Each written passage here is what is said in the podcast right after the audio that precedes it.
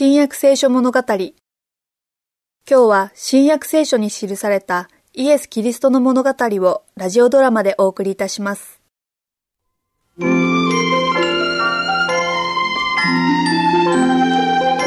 国は十人の乙女がそれぞれ明かりを手にして花婿を迎えに出て行くのに似ている花婿の来るのが遅れたので彼らは皆居眠りをして寝てしまったイエスはオリブ山の上で弟子たちにこの例え話をなさいましたいつも花嫁の付き添いばかりだわ。面白いことじゃないわよ。あら、どうして？喧嘩なんかしてる時じゃないわ。私たちみんな運よく選ばれて婚礼の宴に出席するのよ。そうだわ。公園の部屋にはいつ行くのかしら。誰も教えてくれないのよ。ただ、日暮れ時までに用意して待っているようにって。それじゃ、明かりを持っていく方がいいわね。それは大事な心がけだわ。私、忘れないうちに買ってこようっと。みんな、そうした方がいいわ。そうね。みん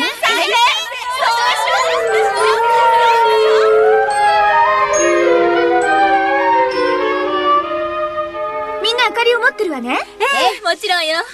衣装もちゃんと整ったよね。もちろん素敵でしょ じゃあ、門のところへ行って待ちましょうよ。そろそろ暗くなってきたわ。そうね。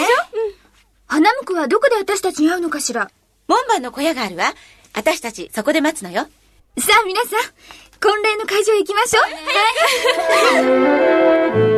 あ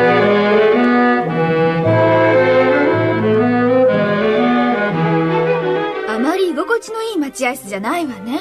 もともと待合室じゃないもの。それにしても、何か時間潰しするものがあるといいのにね。うん。日は暮れたし、もう誰も働いてないわ。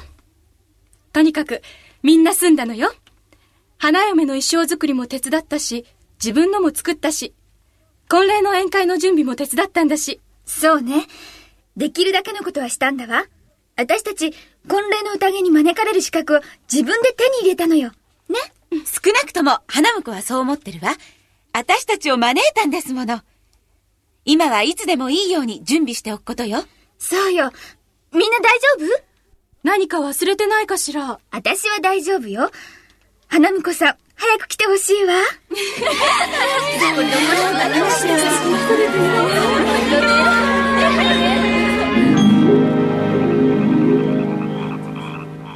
来ないのかしらね。落ち着きなさいよ。花婿は来ると言ったんだから来るわ。でも、ずいぶん遅いじゃない。もう真夜中よ。日が暮れてから来ると言っただけでしょ心配しても仕方ないわよ。いつ来てもいいようにしたんだから、あとは花婿の責任よ。眠い。うたた寝ぐらいしても大丈夫よ。何もかも準備はできているから。素敵な婚礼になりそうね。今までで一番立派な宴会よ。花婿はとても賢くて、感慨深くて、魅力的な人ですもの。そういう噂よ。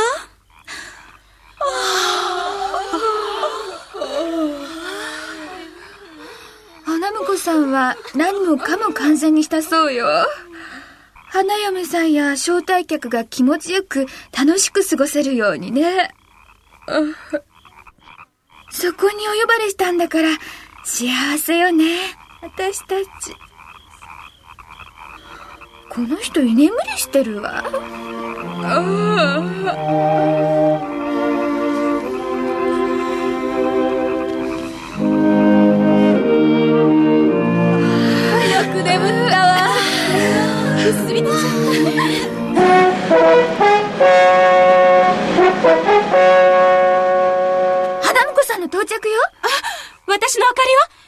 れだわ。私の、私の、あった。よかった。明かりに火をつけなくちゃいけないわね。それはそうよ。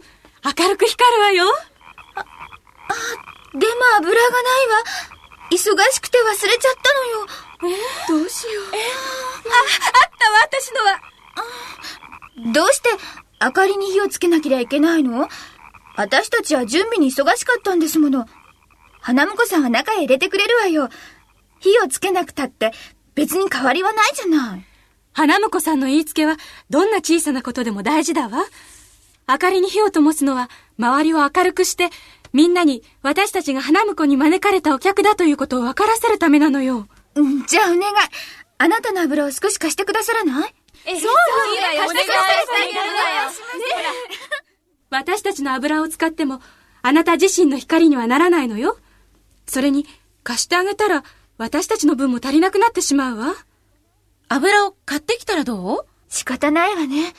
皆さん、花婿は来ないうちに急いで買いに行きましょう。そうしましょう。早く。本当に間に合えばいいけど、油がないだけで出席できないなんて恥ずかしいことですものね。さあ、花婿だ。迎えに出なさい。用意のできていた乙女たちは、花婿と一緒に婚宴の部屋に入り、そして戸が閉められました。ご主人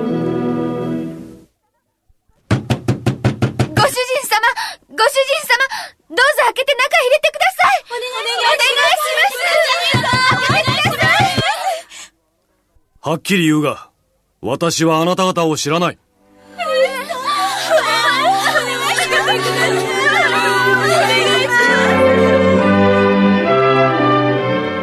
だから、目を覚ましていなさい。その日、その時が、あなた方にはわからないからである。